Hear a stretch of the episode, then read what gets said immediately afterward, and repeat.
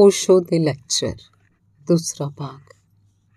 ਸਵਾਮੀ ਰਾਮ ਇੱਕ ਕਹਾਣੀ ਸੁਣਾਇਆ ਕਰਦੇ ਸਨ। ਉਹ ਕਹਿੰਦੇ ਸਨ, ਇੱਕ ਪ੍ਰੇਮੀ ਸੀ, ਉਹ ਦੂਰ ਦੇਸ਼ ਚਲਾ ਗਿਆ ਸੀ। ਉਹਦੀ ਪ੍ਰੇਮਿਕਾ ਰਾਹ ਤੱਕਦੀ ਰਹੀ, ਵਰੇ ਆਏ ਗਏ।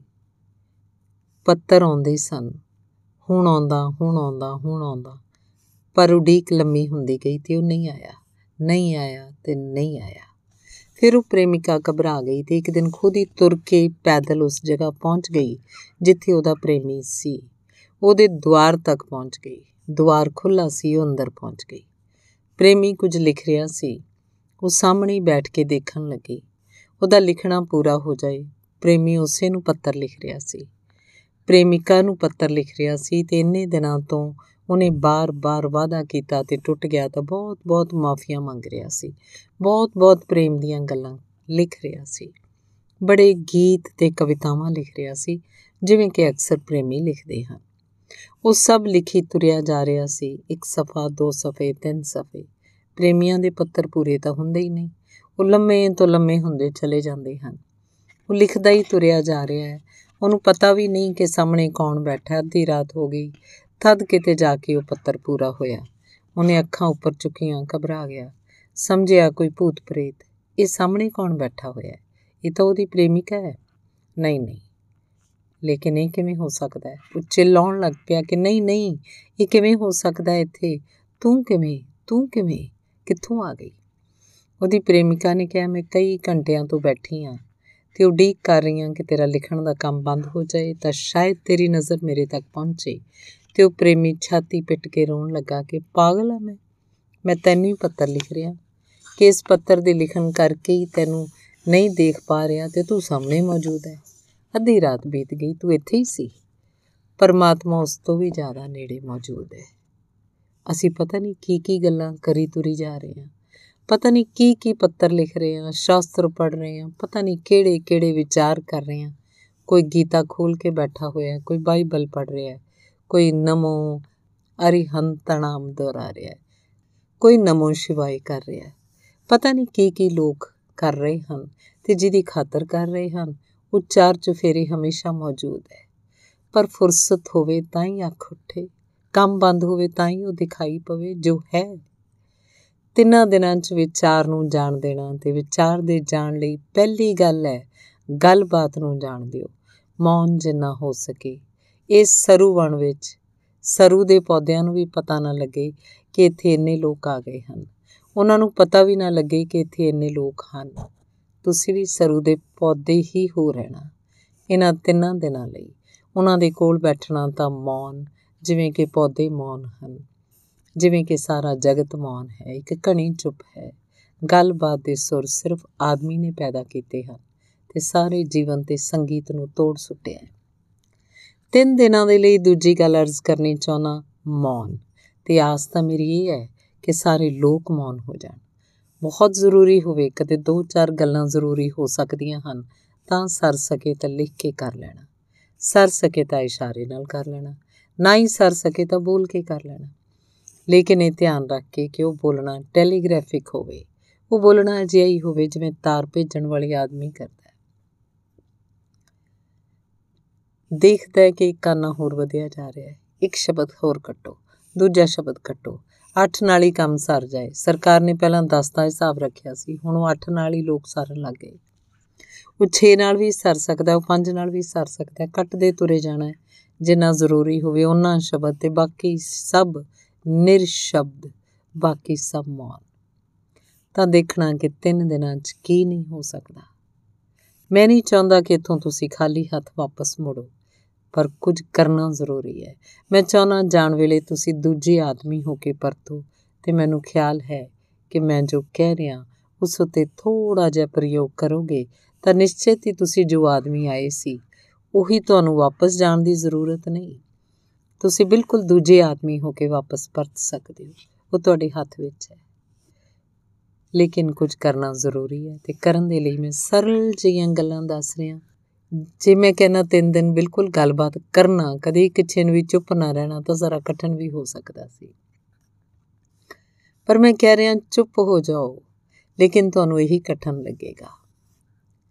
ਕਿਉਂਕਿ ਉਹ ਗੱਲਬਾਤ ਨੇ ਤਾਂ ਪਾਗਲ ਸ਼ਕਲ ਧਾਰ ਲਈ ਹੈ। ਅਸੀਂ ਉਹਨੂੰ ਕਰ ਰਹੇ ਹਾਂ, ਸਾਨੂੰ ਪਤਾ ਵੀ ਨਹੀਂ ਹੈ ਅਸੀਂ ਕਿਉਂ ਕਰ ਰਹੇ ਹਾਂ, ਕਿਸ ਲਈ ਬੋਲ ਰਹੇ ਹਾਂ, ਕਿਉਂ ਬੋਲ ਰਹੇ ਹਾਂ, ਕੀ ਮਕਸਦ ਹੈ? ਉਹਦੇ ਬੋਲੇ ਜਾਣ ਦਾ ਨਹੀਂ, ਕੁਝ ਵੀ ਪਤਾ ਨਹੀਂ ਹੈ, ਕਿਉਂਕਿ ਖਾਲੀ ਨਹੀਂ ਬੈਠ ਸਕਦੇ, ਇਸ ਲਈ ਕੁਝ ਕਰ ਰਹੇ ਹਾਂ। ਇੱਕ ਆਦਮੀ ਸਿਗਰਟ ਪੀ ਰਿਹਾ ਹੈ, ਕਿਉਂਕਿ ਖਾਲੀ ਨਹੀਂ ਬੈਠ ਸਕਦਾ। ਦੂਜਾ ਆਦਮੀ ਗੱਲਬਾਤ ਕਰ ਰਿਹਾ ਕਿਉਂਕਿ ਖਾਲੀ ਨਹੀਂ ਬੈਠ ਸਕਦਾ, ਪਰ ਸਾਡੇ ਬੁੱਲ ਚੱਲਦੇ ਰਹਿਣੇ ਚਾਹੀਦੇ ਹਨ, ਚਾਹੇ ਸਿਗਰਟ ਪੀਣ ਵਿੱਚ, ਚਾਹੇ ਗੱਲਬਾਤ ਕਰਨ 'ਚ। ਜਿਨ੍ਹਾਂ ਮੁਲਕਾਂ 'ਚ ਇਸਤਰੀਆਂ ਵੀ ਸਿਗਰਟ ਪੀਣ ਲੱਗ ਗਈਆਂ ਹਨ ਉੱਥੇ ਇਸਤਰੀਆਂ ਨੇ ਗੱਲਬਾਤ ਘੱਟ ਕਰ ਦਿੱਤੀ ਹੈ ਤੇ ਜਿਨ੍ਹਾਂ ਮੁਲਕਾਂ 'ਚ ਸਿਗਰਟ ਨਹੀਂ ਪੀਂਦੀਆਂ, ਉੱਥੇ ਉਹ ਆਦਮੀਆਂ ਨਾਲੋਂ ਜ਼ਿਆਦਾ ਗੱਲਬਾਤ ਕਰਦੀਆਂ ਹਨ। ਮਾਮਲਾ ਕੁੱਲ ਇੰਨਾ ਹੈ ਕਿ ਬੁੱਲ ਚੱਲਦੇ ਰਹਿਣੇ ਚਾਹੀਦੇ ਹਨ, ਚਾਹੇ ਸਿਗਰਟ ਪੀਓ, ਚਾਹੇ ਗੱਲਬਾਤ ਕਰੋ, ਬੁੱਲ ਚੱਲਦੇ ਰਹਿਣੇ ਚਾਹੀਦੇ ਹਨ। ਕਿਉਂ? ਇਹ ਬੁੱਲਾਂ ਦਾ ਇੰਨਾ ਜ਼ਿਆਦਾ ਚੱਲਣਾ ਅੰਦਰ ਮਨ ਦੇ ਅਸ਼ਾਂਤ ਹੋਣ ਦਾ ਸਬੂਤ ਹੈ। ਮਨ ਬਾਣੀ ਨਾਲ ਬਹੁਤ ਗਹਿਰਾ ਸੰਬੰਧਤ ਹੈ। ਕਿਉਂਕਿ ਮਨ ਬਾਣੀ ਤੋਂ ਹੀ ਪ੍ਰਗਟ ਹੁੰਦਾ ਹੈ। ਮਨ ਹੈ ਅੰਦਰੂਨੀ ਬਾਣੀ, ਬੁੱਲ ਹਨ ਬਾਹਰ ਜਾਣਾ। ਬੁੱਲਾਂ ਤੋਂ ਹੀ ਮਨ ਪ੍ਰਗਟ ਹੁੰਦਾ ਹੈ। ਮਨ ਕਿਉਂਕਿ ਬਹੁਤ ਬੇਚੈਨ ਤੇ ਪਰੇਸ਼ਾਨ ਹੈ, ਇਸ ਲਈ ਬੁੱਲ ਦਿਨ ਰਾਤ ਕੰਬ ਰਹੇ ਹਨ, ਬੋਲਣਾ ਚਾਹੁੰਦੇ ਹਨ, ਕੁਝ ਕਹਿਣਾ ਚਾਹੁੰਦੇ ਹਨ। ਜਦੋਂ ਪਰੇਸ਼ਾਨੀ ਹੋਰ ਵੱਧ ਜਾਂਦੀ ਹੈ ਤਾਂ ਸਰੀਰ ਦੇ ਦੂਜੇ ਹਿੱਸੇ ਵੀ ਹਿੱਲਣ ਲੱਗਦੇ ਹਨ। ਇੱਕ ਆਦਮੀ ਕੁਰਸੀ ਤੇ ਬੈਠਾ ਸਿਰਫ ਟੰਗਾ ਹੀ ਹਿਲਾ ਰਿਹਾ ਹੈ। ਕੋਈ ਉਹ ਤੋਂ ਪੁੱਛੇ ਕਿ ਭਾਈ ਸਾਹਿਬ ਕੀ ਹੋ ਗਿਆ? ਇਹ ਟੰਗਾਂ ਕਿਉਂ ਹਿੱਲ ਰਹੀਆਂ? ਉਹ ਇੱਕਦਮ ਟੰਗਾਂ ਰੁਕ ਜਾਣਗੀਆਂ ਤੇ ਬਹੁਤ ਕ੍ਰੋਧ ਨਾਲ ਤੁਹਾਨੂੰ ਦੇਖੇਗਾ ਤੇ ਉਹਨੂੰ ਖੁਦ ਵੀ ਪਤਾ ਨਹੀਂ ਕਿ ਟੰਗਾਂ ਕਿਉਂ ਹਿੱਲ ਰਹੀਆਂ। ਹੁਣ ਬੁੱਲ ਹਿਲਾਉਣ ਨਾਲ ਕੰਮ ਨਹੀਂ ਚੱਲਦਾ।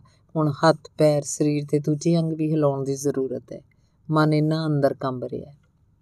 ਬੁੱਧ ਦੀ ਮੂਰਤੀ ਦੇਖਣਾ ਜਾਂ ਮਹਾਵੀਰ ਦੀ ਤਾਂ ਇੱਕ ਗੱਲ ਉਸ ਮੂਰਤੀ 'ਚ ਦਿਸੇਗੀ ਕਿ ਜਿਵੇਂ ਕੋਈ ਅਣਕੰਬ, ਜਿਵੇਂ ਕਿਤੇ ਕੋਈ ਹਿੱਲਣ ਜੁਲਣ ਨਹੀਂ, ਸਭ ਮੌਨ, ਸਭ ਚੁੱਪ, ਸਭ ਸ਼ਾਂਤ ਹੋ ਗਿਆ। ਇੱਕ ਆਦਮੀ ਬੁੱਧ ਦੇ ਕੋਲ ਗਿਆ ਸੀ। ਸਾਹਮਣੇ ਬੈਠਾ ਸੀ ਤੇ ਜ਼ੋਰ ਨਾਲ ਆਪਣੇ ਪੈਰ ਦਾ ਅੰਗੂਠਾ ਹਿਲਾ ਰਿਹਾ ਸੀ। ਬੁੱਧ ਆਤਮਾ ਪਰਮਾਤਮਾ ਦੀਆਂ ਗੱਲਾਂ ਕਰ ਰਹੇ ਸਨ। ਬੰਦ ਕਰ ਦਿੱਤੀਆਂ ਉਹਨਾਂ ਨੇ। ਉਹਨਾਂ ਕਿਹਾ ਕਿ ਬਈ ਇੱਕ ਬੜੀ ਗੜਬੜ ਇੱਥੇ, ਇੱਕ ਆਦਮੀ ਕਰ ਰਿਹਾ ਉਹ ਪੈਰ ਦਾ ਅੰਗੂਠਾ ਹਿਲਾ ਰਿਹਾ ਤੇ ਜਦ ਤੱਕ ਇਹ ਅੰਗੂਠਾ ਬੰਦ ਨਹੀਂ ਕਰਦਾ, ਮੈਂ ਗੱਲ ਨਹੀਂ ਕਰਾਂਗਾ। ਕਿਉਂਕਿ ਜਦ ਤੱਕ ਇਹਦਾ ਅੰਗੂਠਾ ਹਿਲ ਰਿਹਾ ਤਦ ਤੱਕ ਮੇਰਾ ਗੱਲਾਂ ਕਰਨਾ ਫਜ਼ੂਲ ਹੈ। ਉਸ ਆਦਮੀ ਨੇ ਕਿਹਾ, ਤੁਸੀਂ ਵੀ ਕੀ ਗੱਲਾਂ ਕਰਦੇ ਹੋ।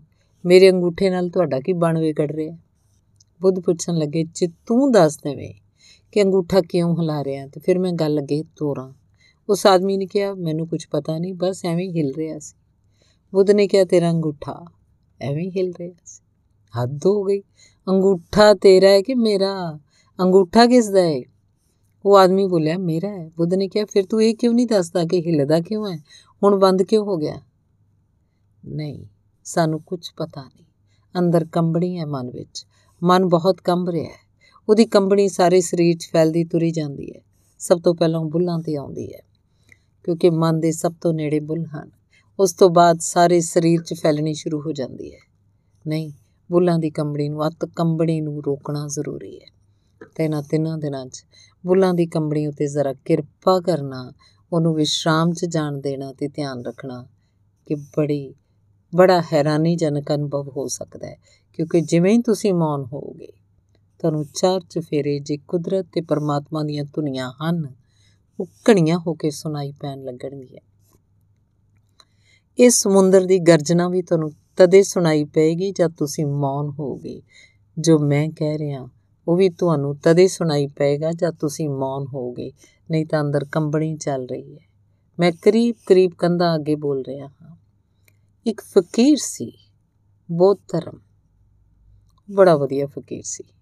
ਦੁਨੀਆ 'ਚ ਥੋੜੇ ਜਿਹੇ ਵਧੀਆ ਫਕੀਰ ਹੋਏ ਹਨ, ਉਹਨਾਂ 'ਚੋਂ ਇੱਕ ਉਹ ਵੀ ਸੀ। ਉਹ ਹਮੇਸ਼ਾ ਜੇ ਤੁਸੀਂ ਉਹਨੂੰ ਮਿਲਣ ਜਾਂਦੇ ਤਾਂ ਤੁਹਾਡੇ ਵੱਲ ਪਿੱਠ ਕਰਕੇ ਬੈਠ ਜਾਂਦਾ। ਉਹ ਹਮੇਸ਼ਾ ਕੰਧ ਵੱਲ ਨੂੰ ਮੂੰਹ ਕਰਕੇ ਬੈਠਦਾ ਸੀ ਤੇ ਆਦਮੀਆਂ ਵੱਲ ਪਿੱਠ।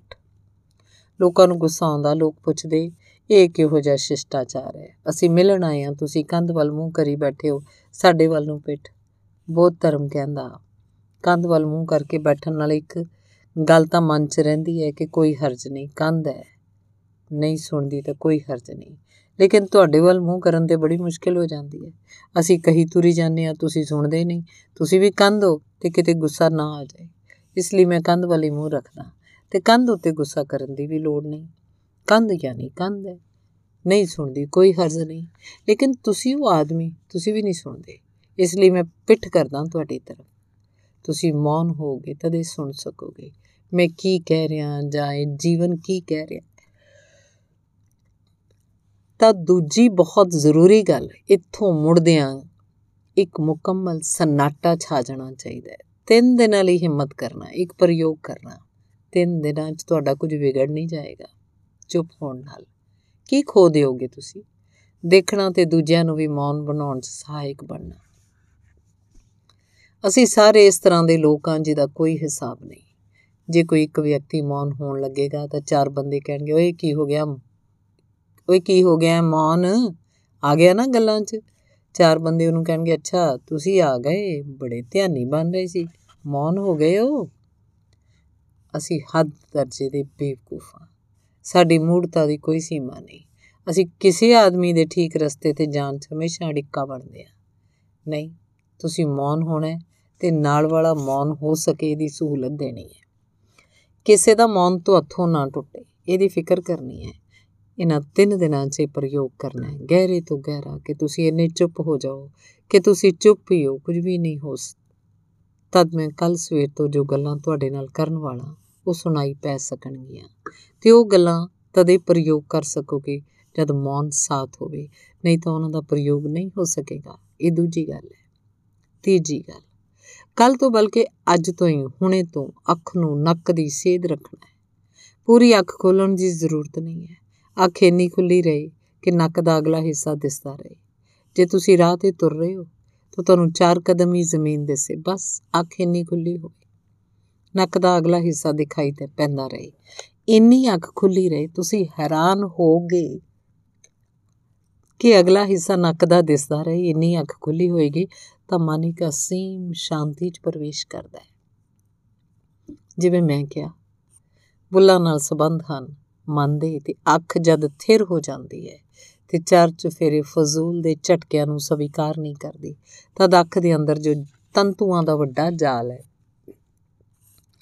ਜਿਸ ਨਾਲ ਮਨ ਦਾ ਸੰਬੰਧ ਹੈ, ਉਹ ਸਾਰੇ ਤੰਤੂ ਸ਼ਾਂਤ ਹੋ ਜਾਂਦੇ ਹਨ। ਪੂਰੀ ਅੱਖ ਇਸ ਸ਼ਿਵਰ 'ਚ ਨਹੀਂ ਖੁੱਲਣੀ ਹੈ। ਠੀਕ ਦਿਸਦਾ ਰਹੇ, ਇੰਨੀ ਅੱਖ ਖੋਲਣੀ ਹੈ, ਅੱਧ ਖੁੱਲੀ ਅੱਖ। ਤੁਰਦੇ, ਉੱਠਦੇ, ਬੈਠਦੇ, ਖਾਣਾ ਖਾਂਦੇ, ਹਰ ਵੇਲੇ ਧਿਆਨ ਰੱਖਣਾ ਹੈ ਕਿ ਅੱਖ ਇੰਨੀ ਖੁੱਲੀ ਰਹੇ ਕਿ ਨੱਕ ਦਿਸਦਾ ਰਹੇ ਤਿੰਨ ਦਿਨਾਂ ਦੇ ਲਈ। ਤੁਸੀਂ ਹੈਰਾਨ ਹੋ ਜਾਓਗੇ ਅਸਚਰਜ ਨਾਲ ਭਰ ਜਾਓਗੇ ਕਿ ਕੀ ਹੋ ਸਕਦਾ ਹੈ ਇੰਨੇ ਕੋ ਛੋਟੇ ਜਿਹੇ ਪ੍ਰਯੋਗ ਨਾਲ ਅੰਦਰ ਮਨ 'ਚ ਕੀ ਨਤੀਜੇ ਹੋ ਸਕਦੇ ਹੈ। ਅੱਖ ਸੋਮਾ ਹੈ ਸਾਡੇ ਮਾਨਸਿਕ ਜੀਵਨ ਦਾ। ਜ਼ਿੰਦਗੀ 'ਚ ਜ਼ਿਆਦਾਤਰ ਝਟਕੇ ਸਾਡੀ ਅੱਖ ਤੋਂ ਪ੍ਰਵੇਸ਼ ਕਰਦੇ ਹਨ। ਤੇ ਚਿੱਤ ਦੇ ਤੰਤੂਆਂ ਨੂੰ ਡਾਵਾਂਡੋਲ ਕਰਦੇ ਹਨ। ਤਣਾਅ ਨਾਲ ਭਰਦੇ ਹਨ। ਅੱਖ ਜੇ ਅੱਧੀ ਖੁੱਲੀ ਹੋਵੇ ਤਾਂ ਰਿਲੈਕਸਡ ਹੁੰਦੀ ਹੈ। ਉਸ 'ਚ ਕੋਈ ਤਣਾਅ ਨਹੀਂ ਰਹਿ ਜਾਂਦਾ। ਤੁਸੀਂ ਅੱਧੀ ਅੱਖ ਖੋਲ ਕੇ ਦੇਖੋਗੇ ਤੁਹਾਨੂੰ ਪਤਾ ਲੱਗੇਗਾ, ਮਨ ਇੱਕਦਮ ਰਿਲੈਕਸਡ, ਨਿਸਲ ਹੋ ਗਿਆ। ਮਨ ਅੰਦਰ ਇੱਕਦਮ ਸ਼ਾਂਤ ਹੋ ਗਿਆ। ਤਾਂ ਹੁਣੇ ਇੱਥੇ ਇਸੇ ਬੈਠਕ ਤੋਂ ਬਾਅਦ ਹੀ ਅੱਧੀ ਅੱਖ ਜ਼ਰਾ ਧਿਆਨ ਰੱਖਣਾ ਪਏਗਾ ਕਿ ਕੱਲ ਦੁਪਹਿਰ ਹੁੰਦੇ ਹੁੰਦੇ ਅੱਖ ਚੇਤੇ 'ਚ ਰਹਿ ਜਾਏਗੀ ਤੇ ਅੱਧੀ ਖੁੱਲੀ ਰਹੇਗੀ। ਤੁਰੋ ਤਾਂ ਵੀ ਅੱਖ ਅੱਧੀ ਖੁੱਲੀ ਰਹੇ। ਬੈਠੋ ਤਾਂ ਵੀ, ਉੱਠੋ ਤਾਂ ਵੀ, ਖਾਣਾ ਖਾਓ ਤਾਂ ਵੀ। ਉਹ ਤੁਹਾਡੇ ਮੌਨ ਵਿੱਚ ਵੀ ਸਹਾਇਕ ਹੋਏਗੀ। ਹਰ ਹਾਲਤ 'ਚ ਅੱਖ ਅੱਧੀ ਖੁੱਲੀ ਰਹੇਗੀ। ਅੱਖ ਦੀਆਂ ਪਲਕਾਂ ਸਾਡੇ ਤਣਾਵਾਂ ਦੇ ਜ਼ਿਆਦਾਤਰ ਕਾਰਨ ਹੁੰਦੀਆਂ ਹਨ। ਪਲਕਾਂ ਜਿੰਨੀਆਂ ਜ਼ਿਆਦਾ ਖੁੱਲੀਆਂ ਹੋਣ ਉਨਾ ਹੀ ਮਨ ਜ਼ਿਆਦਾ ਤਣਾਅ ਨਾਲ ਭਰ ਜਾਂਦਾ ਹੈ। ਉਸ ਤਣਾਅ ਦੀ ਹਾਲਤ ਵਿੱਚ ਕਈ ਤਰ੍ਹਾਂ ਦੇ ਨੁਕਸਾਨ ਪਹੁੰਚਦੇ ਹਨ। ਤੁਸੀਂ ਜੇ ਦੇਖਿਆ ਹੋਵੇ ਨੇਤਾਵਾਂ ਦਾ ਮੰਚ, ਤਾਂ ਤੁਸੀਂ ਖਿਆਲ ਕੀਤਾ ਹੋਵੇਗਾ ਕਿ ਪੰਡਤ ਨਹਿਰੂ ਦਾ ਮੰਚ ਕਿੰਨਾ ਉੱਚਾ ਬਣਦਾ ਸੀ। ਤੁਹਾਨੂੰ ਪਤਾ ਹੈ ਉਹਨਾਂ ਉੱਚਾ ਮੰਚ ਬਣਾਉਣ ਦੀ ਕੀ ਜ਼ਰੂਰਤ ਹੈ? ਸ਼ਾਇਦ ਤੁਹਾਨੂੰ ਨਹੀਂ ਪਤਾ। ਤੁਹਾਡੀ ਅੱਖ ਪੂਰੀ ਦੀ ਪੂਰੀ ਰਹੇ ਤੇ ਉੱਪਰ ਦੇਖਦੀ ਰਹੇ ਤੇ ਧਣੀ ਰਹੇ। ਹਿਟਲਰ ਵੀ ਉਹਨਾਂ ਹੀ ਉੱਚਾ ਮੰਚ ਬਣਵਾਉਂਦਾ ਸੀ। ਦੁਨੀਆ ਦੇ ਸਾਰੇ ਨੇਤਾ ਉਹਨਾਂ ਹੀ ਉੱਚਾ ਮੰਚ ਬਣਵਾਉਂਦੇ ਹਨ। ਉਹਦਾ ਮਨੋਵਿਗਿਆਨਕ ਕਾਰਨ ਹੈ। ਉਹਦਾ ਕਾਰਨ ਹੈ ਅੱਖ ਜਿੰਨੀ ਖਿੱਚੀ ਹੋਏਗੀ ਮਨ ਉਹਨੇ ਤਣਾਅ ਨਾਲ ਭਰ ਜਾਏਗਾ ਤੇ ਅੱਖ ਜਿੰਨੀ ਉੱਪਰ ਦੀ ਤਰਫ ਦੇਖਦੀ ਰਹੇਗੀ ਥੋੜੀ ਦੇਰ 'ਚ ਤੁਹਾਡੀ ਸੋਚ ਵਿਚਾਰ ਮੰਦ ਪੈ ਜਾਏਗੀ। ਤੁਸੀਂ ਹਿਪਨੋਟਿਕ ਹਾਲਤ ਵਿੱਚ ਆ ਜਾਓਗੇ। ਤੁਸੀਂ ਸਮੋਹਿਤ ਅਵਸਥਾ 'ਚ ਆ ਜਾਓਗੇ।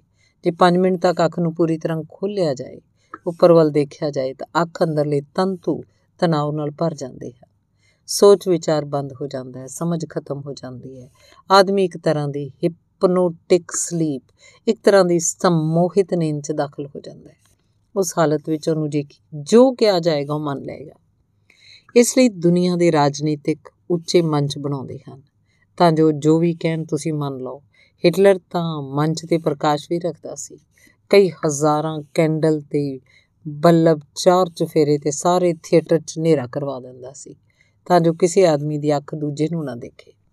ਸਿਰਫ ਹਿਟਲਰ ਦਿਖਾਈ ਦੇਵੇ। ਤੇ ਉਹਦੇ ਚਿਹਰੇ ਤੇ ਭਾਰੀ ਪ੍ਰਕਾਸ਼, ਤਾਂ ਜੋ ਉਹੀ ਉਹ ਦਿਸਦਾ ਰਹੇ ਘੰਟਾ ਭਰ। ਤੇ ਉੱਚਾ ਮੰਚ, ਅੱਖਾਂ ਤਣੀਆਂ ਰਹਿਣ, ਇਸ ਹਾਲਤ 'ਚ ਹਿਟਲਰ ਜੋ ਵੀ ਕਹੇਗਾ ਲੋਕ ਮੰਨ ਲੈਣਗੇ। ਉਹ ਸਜੈਸਟਿਵ ਹਾਲਤ ਹੋ ਜਾਂਦੀ ਹੈ ਅੱਖ ਵਿੱਚ। ਅੱਖ ਜਿੰਨੀ ਨਿਸਲ ਹੋਏਗੀ, ਸ਼ਾਂਤ ਹੋਏਗੀ, ਢਿੱਲੀ ਹੋਏਗੀ, ਅੱਖ ਖੁੱਲੀ ਹੋਏਗੀ, ਉਨੀ ਤੁਸੀਂ ਜਾਗਰਤ ਅਵਸਥਾ 'ਚ ਹੋਵੋਗੇ। ਅੱਖ ਜਿੰਨੀ ਖੁੱਲੀ ਹੋਏਗੀ, ਤੇਜ਼ੀ ਨਾਲ ਖੁੱਲੀ ਹੋਏਗੀ, ਉਨਾ ਹੀ ਤੁਹਾਨੂੰ ਮੂਰਛਾ 'ਚ ਲੈ ਜਾਣਾ ਆਸਾਨ ਹੈ। ਤੁਹਾਨੂੰ ਬੇਹੋਸ਼ ਕੀਤਾ ਜਾ ਸਕਦਾ ਹੈ। ਜੇ ਤੁਸੀਂ ਹਿਪਨੋਟਿਕ ਜਾਂ ਮੈਸਮਰਿਜ਼ਮ ਕਰਨ ਵਾਲੇ ਲੋਕਾਂ ਨੂੰ ਦੇਖਿਆ ਹੋਵੇ, ਤੁਹਾਨੂੰ ਪਤਾ ਹੋਏਗਾ। ਉਹ ਕਹਿਣਗੇ, ਪੂਰੀ ਅੱਖ ਖੋਲ ਕੇ ਸਾਡੀਆਂ ਅੱਖਾਂ 'ਚ ਚੱਕੋ। 5 ਮਿੰਟਾਂ ਬਾਅਦ ਤੁਸੀਂ ਬੇਹੋਸ਼ੀ ਦੀ ਹਾਲਤ 'ਚ ਹੋ ਜਾਓਗੇ। ਕਿਉਂਕਿ ਪੂਰੀ ਤਰ੍ਹਾਂ ਅੱਖ ਖੋਲਣਾ ਮਨ ਤੇ ਇੰਨਾ ਤਣਾਅ ਇੰਨਾ ਟੈਨਸ਼ਨ ਪਾਉਣਾ ਹੈ ਕਿ ਉਸ ਟੈਨਸ਼ਨ ਦੀ ਹਾਲਤ ਵਿੱਚ ਮਨ ਸੁਚੇਤ ਨਹੀਂ ਰਹਿ ਸਕਦਾ। ਅਤ ਤਣਾਅ ਦੇ ਕਾਰਨ ਵੀ ਹੋਸ਼ ਹੋ ਜਾਂਦਾ ਹੈ। ਮੂਰਛਿਤ ਹੋ ਜਾਂਦਾ ਹੈ ਗੂੜੀ ਨੀਂਦ 'ਚ ਚਲਿਆ ਜਾਂਦਾ ਹੈ। ਇਸ ਲਈ ਤਰਾਟਕ ਜਾਂ ਦੀਵਾ ਜਗਾ ਕੇ ਲੋਕ ਧਿਆਨ ਕਰਦੇ ਹਨ। ਉਹ ਧਿਆਨ ਨਹੀਂ ਹੈ। ਉਹ ਖੁਦ ਨੂੰ ਸਵਾਉਣ ਦੀਆਂ ਤਰਕੀਬਾਂ ਹਨ। ਉਹ ਸਭ ਨੀਂਦ 'ਚ ਜਾਣ ਦੀਆਂ ਦਵਾਈਆਂ ਹਨ। ਨਹੀਂ, ਧਿਆਨ ਤਾਂ ਹਮੇਸ਼ਾ ਅੱਧ ਖੁੱਲੀ ਅੱਖ ਨਾਲ ਹੋਏਗਾ, ਕਿਉਂਕਿ ਅੱਧ ਖੁੱਲੀ ਅੱਖ ਅੱਖ ਦੀ ਸਭ ਤੋਂ ਵੱਧ ਸ਼ਾਂਤ, ਜਾਗਰੂਕ ਅਵੇਅਰਨੈਸ ਦੀ ਅਵਸਥਾ ਹੈ। ਤਾਂ ਤੁਸੀਂ ਪ੍ਰਯੋਗ ਕਰੋਗੇ ਤਾਂ ਤੁਹਾਨੂੰ ਦਿਖਾਈ ਪਏਗਾ ਕਿ ਜਿਵੇਂ ਹੀ ਅੱਧ ਖੁੱਲੀ ਅੱਖ ਨੱਕ ਦੀ ਸੇਧ ਹੋਏਗੀ, ਉਵੇਂ ਤੁਸੀਂ ਪਾਓਗੇ ਅਹਿਸਾਸ ਸ਼ਾਂਤੀ ਦਾ, ਅੰਦਰ ਇੱਕ ਝਰਨੇ ਦਾ। ਜਿਵੇਂ ਕੋਈ ਚੀਜ਼ ਦਿਮਾਗ ਤੇ ਸ਼ਾਂਤ ਹੋ ਗਈ, ਕੋਈ ਤਣਾਅ ਉਤਰ ਗਿਆ, ਕੋਈ ਬੱਦਲ ਹਟ ਗਿਆ, ਕੋਈ ਬੋਝ ਹਟ ਗਿਆ, ਨਾਲ ਹੀ ਇੱਕ ਨਵੀਂ ਤਰ੍ਹਾਂ ਦਾ ਹੋਸ਼, ਇੱਕ ਜਾਗਰਤੀ, ਇੱਕ ਅਵੇਅਰਨੈਸ ਇੱਕ ਬੋਧ, ਇੱਕ ਅਲਰਟਨੈਸ ਪੈਦਾ ਹੋਏਗੀ। ਲੱਗੇਗਾ ਮੈਂ ਜ਼ਿਆਦਾ ਹੋਸ਼ ਨਾਲ ਭਰਿਆ ਹੋਇਆ। ਇਸ ਪ੍ਰਯੋਗ ਨੂੰ ਅੱਖ ਦੇ ਅੱਧੀ ਖੁੱਲੀ ਹੋਣ ਦੇ ਪ੍ਰਯੋਗ ਨੂੰ ਧਿਆਨ 'ਚ ਤਾਂ ਅਸੀਂ ਕਰਾਂਗੇ ਹੀ। ਹੁਣੇ ਜਦ ਰਾਤ ਦਾ ਧਿਆਨ ਕਰਾਂਗੇ, ਸਵੇਰ ਦੇ ਧਿਆਨ 'ਚ ਵੀ ਕਰਾਂਗੇ, ਲੇਕਿਨ ਤੁਸੀਂ ਬਾਕੀ ਦੇ ਸਮੇਂ 'ਚ ਵੀ ਕਰਨਾ ਹੈ। ਸਭ ਤੋਂ ਵੱਧ ਉਪਯੋਗੀ ਹੋਏਗਾ ਇਹਨਾਂ ਤਿੰਨਾਂ ਦਿਨਾਂ 'ਚ ਸਮੁੰਦਰ ਦੇ ਤੱਟ ਤੇ ਚਲੇ ਜਾਣਾ ਇਕੱਲੇ। ਥੋੜੀ ਦੇਰ ਤੇਜ਼ੀ ਨਾਲ ਤੁਰਨਾ, ਗਹਿਰਾ ਸਾਹ ਲੈਣਾ, ਅੱਖ ਨੂੰ ਨੱਕ ਦੀ ਸੇਧ ਰੱਖਣਾ ਤਾਂ ਤੁਹਾਨੂੰ 1 ਘੰਟੇ ਦੇ ਅੰਦਰ ਇੱਕ ਅਪੂਰਵ ਜਾਗ ਦੀ ਅੰਦਰ ਪ੍ਰਤੀਤੀ ਹੋਏਗੀ। ਇਕੱਲੇ ਚਲੇ ਜਾਓ ਤੱਟ ਤੇ, ਜ਼ੋਰ ਨਾਲ ਚੱਲੋ, ਗਹਿਰਾ ਸਾਹ ਲਓ। ਅੱਖ ਨੂੰ ਨੱਕ ਦੀ ਸੇਧ 'ਚ ਰੱਖੋ। 1 ਘੰਟੇ 'ਚ ਤੁਸੀਂ ਪਾਓਗੇ ਅਜਿਹੀ ਸ਼ਾਂਤੀ ਤੁਸੀਂ ਕਦੀ ਨਹੀਂ ਪਾਈ। ਇਸ ਤਰ੍ਹਾਂ ਦੀ ਜਾਗ ਤੁਹਾਨੂੰ ਕਦੀ ਮਹਿਸੂਸ ਨਹੀਂ ਹੋਈ। ਤੁਹਾਡੇ ਅੰਦਰ ਇੱਕ ਨਵੀਂ ਚੇਤਨਾ ਹੀ ਦੁਆਰ ਖੋਲ ਰਹੀ ਹੈ। ਇਹ ਤੁਹਾਨੂੰ ਪ੍ਰਤੀਤ ਹੋਏਗਾ।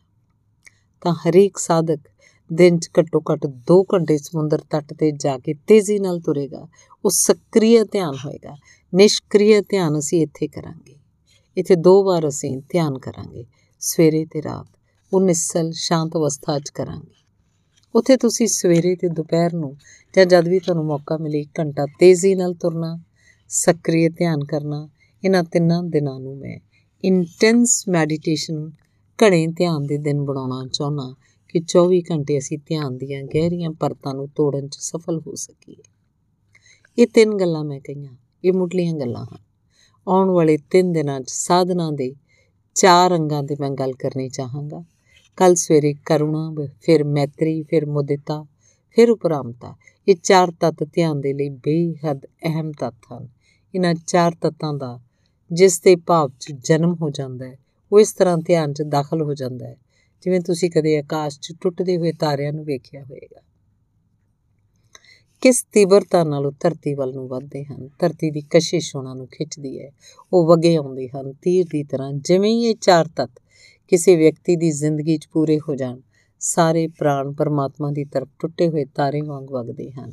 ਪਰਮਾਤਮਾ ਦੀ ਕਸ਼ਿਸ਼ ਉਹਨੂੰ ਖਿੱਚਣਾ ਸ਼ੁਰੂ ਕਰ ਦਿੰਦੀ ਹੈ। ਇੱਕ ਗ੍ਰੈਵਿਟੇਸ਼ਨ ਅਸੀਂ ਜਾਣਦੇ ਹਾਂ ਪ੍ਰithvi ਦੀ। ਇੱਕ ਗ੍ਰੈਵਿਟੇਸ਼ਨ ਹੋਰ ਹੈ, ਉਹ ਹੈ ਪਰਮਾਤਮਾ ਦੀ। ਉਸ ਵਿੱਚ ਜਾਣ ਦੇ ਲਈ ਉਹ ਚਾਰ ਤੱਤਾਂ ਦੀ ਗੱਲ ਮੈਂ ਆਉਣ ਵਾਲੇ 4 ਦਿਨਾਂ 'ਚ ਕਰਨ ਵਾਲਾ। ਪਰ ਉਹ ਗੱਲਾਂ ਉਹਨਾਂ ਦੀ ਸਮਝ ਆ ਸਕਣਗੀਆਂ ਜੋ ਮੈਂ ਤਿੰਨ ਸੂਤਰ ਦੱਸੇ ਜਿਹੜੇ ਉਹਨਾਂ ਦੇ ਪ੍ਰਯੋਗ ਕਰਨਗੇ ਤੇ ਇੱਥੇ ਬੁਲਾਇਆ ਹੀ ਇਸ ਲਈ ਹੈ ਕਿ ਪ੍ਰਯੋਗ ਕਰਨਾ ਹੈ। ਹੁਣ ਅਸੀਂ ਰਾਤ ਦੇ ਧਿਆਨ ਲਈ ਬੈਠਾਂਗੇ। ਤਾਂ ਉਸ ਤੋਂ ਪਹਿਲਾਂ ਦੋ ਚਾਰ ਸੂਚਨਾਵਾਂ ਮੈਂ ਹੋਰ ਦੇਣੀਆਂ ਹਨ, ਉਹ ਤੁਹਾਨੂੰ ਦੇ ਦੇਵਾਂ। ਦੁਪਹਿਰ ਨੂੰ 2 ਤੋਂ 3 ਦੇ ਦਰਮਿਆਨ ਮੈਨੂੰ ਮਿਲਣ ਦਾ ਸਮਾਂ ਹੈ। ਮੈਨੂੰ ਮਿਲਣ ਦਾ ਅਰਥ ਸਮਝ ਲੈਣਾ ਚਾਹੀਦਾ ਹੈ। ਉੱਥੇ ਮੈਂ ਤੋਂ ਪ੍ਰਸ਼ਨ ਪੁੱਛਣ ਨਹੀਂ ਆਉਣਾ। ਪ੍ਰਸ਼ਨ ਤਾਂ ਜੋ ਵੀ ਪੁੱਛਣੇ ਹਨ, ਉਹ ਮੈਂ ਰਾਤ ਦੀ ਬੈਠਕ 'ਚ ਉੱਤਰ ਦੇਵਾਂਗਾ। ਇੱਥੇ ਹੀ ਪੁੱਛ ਲੈਣੇ ਹਨ। ਉੱਥੇ ਤਾਂ ਮਿਲਣ ਮੇਰੇ ਨਾਲ ਦੂਜੇ ਕਾਰਨ ਤੋਂ ਆਉਣਾ ਹੋਵੇ। ਕਿਸੇ ਨੇ ਤਾਂ ਆ ਸਕਦਾ ਹੈ। ਉਸੇ ਘੰਟੇ 'ਚ ਕਿਸੇ ਨੂੰ ਵੀ ਅਜਿਹਾ ਲੱਗਦਾ ਹੋਵੇ ਕਿ ਮੇਰੇ ਕੋਲ ਆ ਕੇ ਦੋ ਘੜੀ ਬੈਠ ਜਾਣਾ ਹੈ, ਉਸੇ ਨਹੀਂ ਆਉਣਾ ਹੈ। ਪਤਾ ਨਹੀਂ ਕਿੰਨੇ ਮਿੱਤਰਾਂ ਨੂੰ ਲੱਗਦਾ ਹੈ ਕਿ ਉਹ ਛਿਨ ਮੇਰੇ ਕੋਲ ਆ ਕੇ ਬੈਠ ਜਾਣ। ਪਰ ਉਹਨਾਂ ਨੂੰ ਇਹ ਖਿਆਲ ਹੁੰਦਾ ਹੈ ਕਿ ਮੇਰੇ ਕੋਲ ਆਉਣਾ ਹੈ ਤਾਂ ਪੁੱਛਣ ਲਈ ਆਉਣਾ ਹੈ, ਨਹੀਂ ਤਾਂ ਕਿਸ ਲਈ ਜਾਣਾ ਹੈ। ਉਹ ਕੁਝ ਵੀ ਪੁੱਛਣ ਪਹੁੰਚ ਜਾਂਦੇ ਹਨ। ਉਹਨਾਂ ਦੇ ਪ੍ਰਸ਼ਨ ਤੋਂ ਮੈਨੂੰ ਲੱਗਦਾ ਹੈ ਕਿ ਉਹਨਾਂ ਨੇ ਕੁਝ ਪੁੱਛਣਾ ਨਹੀਂ ਸੀ। ਇਹ ਪ੍ਰਸ਼ਨ ਉਹ ਸਿਰਫ ਇਸ ਲਈ ਪੁੱਛ ਰਹੇ ਹੈ ਕਿ ਉਹਨਾਂ ਨੇ ਆਉਣਾ ਸੀ। ਨਹੀਂ, ਕੋਈ ਬੇਲੋੜੀ ਪੁੱਛ-ਗਿੱਛ ਕਰਨ ਦੀ ਜ਼ਰੂਰਤ ਨਹੀਂ। ਤੁਸੀਂ ਆ ਕੇ ਚੁੱਪਚਾਪ ਬੈਠ ਜਾਣਾ ਹੈ। 2 ਮਿੰਟ ਆ ਕੇ ਬੈਠੋ। ਤੁਹਾਡੇ ਪੁੱਛਣ ਤੋਂ ਤੇ ਮੇਰੇ ਦੱਸਣ ਤੋਂ ਉਹ ਜ਼ਿਆਦਾ ਅਹਿਮ ਤੇ ਕੀਮਤੀ ਹੈ। ਕਿਸੇ ਨੂੰ ਕਈ ਵਾਰ ਲੱਗਦਾ ਹੈ ਰੋਜ਼ ਪਿੰਡ ਪਿੰਡ ਤੋਂ ਮਿੱਤਰ ਆਉਂਦੇ ਹਨ। ਕੋਈ ਆ ਕੇ ਹੱਥ ਫੜ ਕੇ ਘੜੀ ਬੈਠ ਕੇ ਰੋ ਲਏਗਾ। ਮੈਂ ਜਾਣਦਾ ਇਹਦਾ ਅਧਿਆਤਮਕ ਮੁੱਲ ਹੈ, ਉਪਯੋਗ ਹੈ। ਲੇਕਿਨ ਉਨੀ ਹਿੰਮਤ ਵੀ ਲੋਕਾਂ ਨੇ ਖੋ ਦਿੱਤੀ ਹੈ।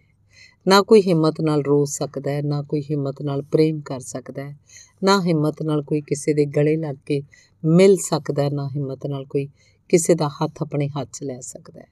ਉਸ ਘੰਟੇ ਵਿੱਚ ਤਾਂ ਜਿਨ੍ਹਾਂ ਨੇ ਮੇਰੇ ਇੰਟੀਮੇਟ ਰਿਲੇਸ਼ਨਸ਼ਿਪ ਦੇ ਲਈ ਇੱਕ ਨੇੜਲੇ ਤੇ ਇੱਕ ਅੰਦਰੂਨੀ ਸਬੰਧ ਦੇ ਲਈ ਆਉਣਾ ਉਹਨਾਂ ਨੇ ਆਉਣਾ ਜਿਨ੍ਹਾਂ ਨੂੰ, ਜਿਨ੍ਹਾਂ ਨੇ ਪ੍ਰਸ਼ਨ ਪੁੱਛਣੇ ਹਨ, ਉਹ ਲਿਖਤੀ ਪ੍ਰਸ਼ਨ ਦੇ ਦੇਣਗੇ ਤਾਂ ਸ਼ਾਮ ਦੀ ਬੈਠਕ 'ਚ ਉਹਨਾਂ ਦੇ ਉੱਤਰ ਦੇ ਸਕਣਗੇ। 2 ਤੋਂ 3 ਮੈਂ ਉੱਥੇ ਮਿਲਾਂਗਾ। ਫਿਰ 3 ਤੋਂ 4 ਅਸੀਂ ਇੱਥੇ ਸਰੂਵਣ ਵਿੱਚ ਇੱਕ ਘੰਟਾ ਮੌਨ ਬੈਠਾਂਗੇ। ਸਾਰੇ ਲੋਕ ਮੇਰੇ ਨਾਲ। ਤੁਸੀਂ ਦਿਨ ਭਰ ਹੀ ਮੌਨ 'ਚ ਰਹੋਗੇ। ਪਰ ਉਹ ਇੱਕ ਘੰਟਾ ਮੇਰੇ ਸਾਥ ਮੌਨ 'ਚ ਰਹੋਗੇ। ਤੁਹਾਡੇ ਨਾਲ ਗੱਲਾਂ ਕਰਦਾ ਹਾਂ ਰੋਜ਼।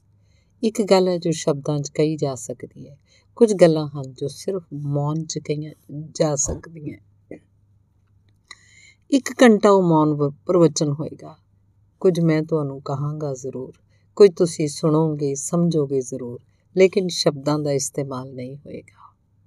ਤਾਂ ਤੁਸੀਂ ਜਿੰਨੇ ਗਹਿਰੇ ਮੌਨ 'ਚ ਤੇ ਜਿੰਨੀ ਗਹਿਰੀ ਉਡੀਕ 'ਚ ਹੋਗੇ ਉਹਨਾਂ ਉਹ ਸਬੰਧ ਸਥਾਪਿਤ ਹੋ ਸਕੇਗਾ। ਪਿਛਲੀ ਵਾਰੀ ਘੰਟਾ ਮੌਨ 'ਚ ਅਸੀਂ ਬੈਠੇ ਸੀ। ਕੁਝ ਲੋਕਾਂ ਨੂੰ ਮੇਰੇ ਕੋਲ ਆਉਣ ਦਾ ਮਨ ਹੋਇਆ ਸੀ ਤਾਂ ਮਿਲਣ ਆਏ ਸਨ। ਪਰ ਹੁਣ ਕਿਉਂਕਿ ਰੋਜ਼ ਇੱਕ ਘੰਟਾ ਮਿਲਣ ਦੇ ਲਈ ਹੈ, ਇਸ ਲਈ ਮੌਨ ਦੇ ਉਸ ਘੰਟੇ ਭਰ ਦੇ ਪ੍ਰਯੋਗ 'ਚ ਮੈਨੂੰ ਮਿਲਣ ਕੋਈ ਵੀ ਨਹੀਂ ਆਏਗਾ। ਜਿਹਨੂੰ ਵੀ ਮਿਲਣ ਜਿਆ ਲੱਗੇ, ਉਹ ਦੂਜੇ ਦਿਨ 2 ਵਜੇ ਮੈਨੂੰ ਮਿਲਣ ਆ ਸਕਦਾ ਹੈ। ਉੱਥੇ ਸਿਰਫ ਅਸੀਂ ਬੈਠਾਂਗੇ, ਕੋਈ ਮਿਲਣ ਨਹੀਂ ਆਏਗਾ। ਚੁੱਪਚਾਪ ਬੈਠਾਂਗੇ। ਉਹ ਚੁੱਪਚਾਪ ਬੈਠਣ ਵਿੱਚ ਜੋ ਵੀ ਹੋਵੇ ਹੋਣ ਦੇਣਾ। ਕਿਸੇ ਦੀ ਅੱਖਾਂ 'ਚੋਂ ਹੰਝੂ ਵਗਣ ਲੱਗਣ, ਵਹਿ ਜਾਣ ਦੇਣਾ, ਛੱਡ ਦੇਣਾ ਛੱਡ ਦੇਣਾ ਖੁਦ ਨੂੰ ਬਿਲਕੁਲ। ਲੈਟ ਗੋ ਤਾਂ ਦਿਨ ਭਰ ਤੁਸੀਂ ਮੌਨ ਰੱਖੋਗੇ। ਫਿਰ ਇੱਕ ਘੰਟਾ ਮੈਂ ਤੁਹਾਡੇ ਨਜ਼ਦੀਕ ਰਹਾਂਗਾ। ਇੱਕ ਘੰਟਾ ਦੁਪਹਿਰੇ ਮੌਨ ਰੱਖਾਂਗੇ। ਰਾਤ ਨੂੰ ਤੁਹਾਡੇ ਪ੍ਰਸ਼ਨਾਂ ਦੇ ਉੱਤਰ ਹੋਣਗੇ, ਲੇਕਿਨ ਧਿਆਨ ਰਹੇ, ਤੁਹਾਡੇ ਸਾਰੇ ਪ੍ਰਸ਼ਨਾਂ ਦੇ ਉੱਤਰ ਮੈਂ ਨਹੀਂ ਦੇਵਾਂਗਾ। ਮੈਂ ਸਿਰਫ ਉਹਨਾਂ ਪ੍ਰਸ਼ਨਾਂ ਦੇ ਉੱਤਰ ਦੇਵਾਂਗਾ ਕਿ ਜਿਸ ਸਬੰਧ ਵਿੱਚ ਮੈਂ ਬੋਲ ਰਿਹਾ ਹਾਂ ਉਸੇ ਸਬੰਧ 'ਚੋਂ ਪ੍ਰਸ਼ਨ ਹੋਣ, ਤਾਂ ਜੋ ਤੁਹਾਡੀ ਸਾਧਨਾ ਦੇ ਕੰਮ ਆ ਸਕਣ। ਤੁਸੀਂ ਫਜ਼ੂਲ ਦੇ ਮੈਟਾਫਿਜ਼ੀਕਲ ਦੇ ਤਤ ਦਰਸ਼ਨ ਦੇ ਪ੍ਰਸ਼ਨ ਨਹੀਂ ਲਿਆਓਗੇ ਉਹਦੇ ਲਈ ਮੈਂ ਤੁਹਾਡੇ ਪਿੰਡ-ਪਿੰਡ ਆਵਾਂ ਜਦ ਤੁਹਾਡੇ ਪਿੰਡ ਆਵਾਂ, ਤਾਂ ਤੁਸੀਂ ਜੋ ਵੀ ਫਜ਼ੂਲ ਗੱਲਾਂ ਪੁੱਛਣੀਆਂ ਹੋਣ, ਉੱਥੇ ਤੁਸੀਂ ਪੁੱਛਣਾ। ਇੱਥੇ ਤਾਂ ਸਿਰਫ 3 ਦਿਨ ਅਸੀਂ ਇੱਕ ਇੱਕ ਪਲ ਵੀ ਸਾਧਨਾ ਦੇ ਲਈ ਹੀ ਲਾਉਣਾ ਚਾਹੁੰਦੇ ਹਾਂ। ਇਸ ਲਈ ਸਿਰਫ ਉਹੀ ਮਿੱਤਰ ਪ੍ਰਸ਼ਨ ਪੁੱਛਣਗੇ, ਜਿਨ੍ਹਾਂ ਨੇ ਸਾਧਨਾ ਦੀ ਦ੍ਰਿਸ਼ਟੀ ਤੋਂ ਪੁੱਛਣਾ ਹੋਵੇ। ਜੋ ਮੈਂ ਕਹਿ ਰਿਹਾ, ਉਹ ਸਮਝ ਨਹੀਂ ਆ ਰਿਹਾ। ਉਹ ਦ੍ਰਿਸ਼ਟੀ ਤੋਂ ਪੁੱਛਣਾ ਹੈ। ਲੇਕਿਨ ਦੂਜੀਆਂ ਫਜ਼ੂਲ ਗੱਲਾਂ ਕਿ ਕਿੰਨੇ ਸਵਰਗ ਹੁੰਦੇ ਆ, ਕਿੰਨੇ ਨਰਕ ਹੁੰਦੇ ਆ, ਇਹਨਾਂ ਸਭ ਗੱਲਾਂ ਨੂੰ ਇੱਥੇ ਪੁੱਛਣ ਦੀ ਕੋਈ ਜ਼ਰੂਰਤ ਨਹੀਂ। ਇਹ ਧਿਆਨ ਰੱਖਣਾ ਤੇ ਪੁੱਛੋਗੇ ਪੁੱਛੋਗੇ ਵੀ ਤੁਸੀਂ ਤਾਂ ਮੈਂ ਉੱਤਰ ਦੇਣ ਵਾਲਾ ਨਹੀਂ ਆ। ਮੈਂ ਸਿਰਫ ਉਹਨਾਂ ਦਾ ਹੀ ਉੱਤਰ ਦੇਵਾਂਗਾ ਜੋ ਮੈਨੂੰ ਲੱਗਣਗੇ। ਇਸ ਤਿੰਨ ਦਿਨ ਦੀ ਸਾਧਨਾ ਪ੍ਰਕਿਰਿਆ 'ਚ ਸਹਿਯੋਗੀ ਪ੍ਰਸ਼ਨ ਹਨ। ਹੁਣ ਅਸੀਂ ਰਾਤ ਦੇ ਧਿਆਨ ਲਈ ਬੈਠਾਂਗੇ। ਦੋ ਗੱਲਾਂ ਸਮਝ ਲੈਣੀਆਂ ਜ਼ਰੂਰੀ ਹੈ। ਅੱਖਾਂ ਅੱਧ ਖੁੱਲੀਆਂ ਰੱਖਣੀਆਂ ਹਨ। ਅੱਧ ਖੁੱਲੀ ਅੱਖ ਰੱਖਣ ਦਾ ਮਤਲਬ ਤੁਸੀਂ ਸਮਝ ਗਏ ਹੋਗੇ ਨੱਕ ਦਾ ਅਗਲਾ ਹਿੱਸਾ ਦਿਸਦਾ ਰਹੇ। ਪਲਕ ਇੰਨੀ ਖੁੱਲੀ ਰਹੇ ਕਿ ਅੱਖ ਨਹੀਂ ਖੋਲਣੀ ਹੈ। ਨਾ ਪੂਰੀ ਬੰਦ ਕਰਨੀ ਹੈ। ਨਾ ਪੂਰੀ ਅੱਖ ਖੋਲਣੀ ਹੈ। ਅੱਧੀ ਅੱਖ ਖੋਲ ਕੇ ਬੜੀ ਸ਼ਾਂਤੀ ਤੇ ਆਰਾਮ ਨਾਲ ਬੈਠ ਜਾਣਾ ਹੈ। ਕੋਈ ਤਣਾਅ ਸਰੀਰ ਨੂੰ ਨਹੀਂ ਦੇਣਾ। ਪ੍ਰਕਾਸ਼ ਇੱਥੇ ਬੁਝਾ ਦਿੱਤਾ ਜਾਏਗਾ ਤਾਂ ਜੋ ਪਰਮਾਤਮਾ ਦਾ ਪ੍ਰਕਾਸ਼ ਜੋ ਉੱਪਰੋਂ ਬਰਸ ਰਿਹਾ ਉਹ ਨੇੜੇ ਆ ਜਾਏ। ਆਦਮੀ ਦਾ ਪ੍ਰਕਾਸ਼ ਹੈ ਬਹੁਤ ਕਮਜ਼ੋਰ, ਲੇਕਿਨ ਪਰਮਾਤਮਾ ਦੇ ਪ੍ਰਕਾਸ਼ ਨੂੰ ਰੋਕਣ ਲਈ ਕਾਫੀ ਸਮਰੱਥ ਹੈ। ਬਿਜਲੀ ਦਾ ਇੱਕ ਬੱਲਬ ਜਗਿਆ ਹੋਵੇ ਤਾਂ ਚਾਨਣੀ ਨਹੀਂ ਦਿਸਦੀ, ਤੇ ਸਾਰੇ ਬੱਲਬ ਬੁਝਾ ਦਿੱਤੇ ਜਾਣਗੇ। ਤਾਂ ਜੋ ਚਾਨਣੀ ਵਰਸਣ ਲੱਗੇ ਤੇ ਚੰ드ਰਮਾ ਦੇ ਨੇੜੇ ਹੋ ਜਾਈਏ ਤੇ ਇਹਨਾਂ ਸਰੂ ਬਿਰਛਾਂ ਦੇ ਨੇੜੇ ਹੋ ਜਾਈਏ। ਜਿਵੇਂ ਤੁਸੀਂ ਅੱਧੀ ਅੱਖ ਖੋਲ ਕੇ ਸ਼ਾਂਤ ਬੈਠੋਗੇ, ਮੈਂ ਥੋੜੀ ਦੇਰ ਤੱਕ ਕੁਝ ਸੁਝਾ ਦੇਵਾਂਗਾ। ਪਹਿਲਾ ਸੁਝਾ ਦੇਵਾਂਗਾ ਕਿ ਤੁਹਾਡਾ ਸਰੀਰ ਨਿਸਲ ਹੋ ਰਿਹਾ ਹੈ। ਸਰੀਰ ਨੂੰ ਬਿਲਕੁਲ ਢਿੱਲਾ ਛੱਡ ਦੇਣਾ ਹੈ। ਜਿਵੇਂ ਕੋਈ ਜਾਨ ਨਾ ਹੋਵੇ। ਫਿਰ ਸੁਝਾ ਦੇਵਾਂਗਾ ਕਿ ਤੁਹਾਡਾ ਸਾਹ ਨਿਸਲ ਹੋ ਰਿਹਾ ਹੈ। ਤਾਂ ਸਾਹ ਨੂੰ ਬਿਲਕੁਲ ਧੀਮਾ ਛੱਡ ਦੇਣਾ ਹੈ। ਜਿੰਨਾ ਆਵੇ ਆਵੇ, ਨਾ ਆਵੇ ਨਾ ਆਵੇ, ਜਾਵੇ ਜਾਵੇ। ਆਪਣੀ ਤਰਫੋਂ ਨਹੀਂ ਲੈਣਾ, ਬਲਕਿ ਧੀਮਾ ਛੱਡ ਦੇਣਾ ਹੈ। ਹੌਲੀ ਹੌਲੀ ਧੀਮਾ ਹੁੰਦਾ ਜਾਏਗਾ। ਫਿਰ ਮੈਂ ਤੀਜਾ ਸੁਝਾ ਦੇਵਾਂਗਾ ਕਿ ਮਨ ਸ਼ਾਂਤ ਹੋ ਰਿਹਾ ਹੈ। ਤਦ ਮਨ ਨੂੰ ਵੀ ਨਿਸਲ ਛੱਡ ਦੇਣਾ ਹੈ। ਉਹ ਹੌਲੀ ਹੌਲੀ ਸ਼ਾਂਤ ਹੁੰਦਾ ਤੁਰਿਆ ਜਾਏਗਾ। ਫਿਰ ਮੈਂ ਕਹਾਂਗਾ ਕਿ ਹੁਣ 10 ਮਿੰਟ ਲਈ ਸ਼ਾਂਤੀ ਨਾਲ ਬੈਠੇ ਰਹੋਗੇ। ਕੀ ਕਰੋਗੇ ਉਸ ਸ਼ਾਂਤੀ ਵਿੱਚ? ਕੀ ਹੋਏਗਾ? ਜਿਵੇਂ ਹੀ ਮਨ ਸ਼ਾਂਤ ਹੋਏਗਾ, ਉਵੇਂ ਚਾਰ ਚੁਫੇਰੇ ਦੀਆਂ ਆਵਾਜ਼ਾਂ ਸੁਣਾਈ ਪੈਣ ਲੱਗਣਗੀਆਂ। ਦੂਰ ਸਾਗਰ ਦੀ ਗਰਜਣਾ, ਹਵਾਵਾਂ ਆਉਣਗੀਆਂ ਸਰੂ ਦੇ ਬਿਰਛਾਂ ਨੂੰ ਹਿਲਾਉਣਗੀਆਂ। ਉਹਨਾਂ ਦੀਆਂ ਆਵਾਜ਼ਾਂ, ਕੋਈ ਪੰਛੀ ਚਿল্ਲਾਏਗਾ ਕੋਈ ਕੁੱਤਾ ਭੌਂਕੇਗਾ ਚਾਰ ਚੁਫੇਰੇ ਪਰਮਾਤਮਾ ਪਤਾ ਨਹੀਂ ਕਿੰਨੀਆਂ ਆਵਾਜ਼ਾਂ 'ਚ ਬੋਲ ਰਿਹਾ ਹੈ। ਉਹ ਸਭ ਸੁਣਾਈ ਪੈਣ ਲੱਗੇਗਾ। ਉਹਨੂੰ ਚੁੱਪਚਾਪ ਸੁਣਦੇ ਜਾਣਾ ਹੈ। ਉਹਨੂੰ ਸੁਣਦੇ ਹੀ ਸੁਣਦੇ ਹੋਰ ਗਹਿਰਾ ਸ਼ੂਨਿਆ ਪੈਦਾ ਹੋ ਜਾਏਗਾ। ਧੰਨਵਾਦ।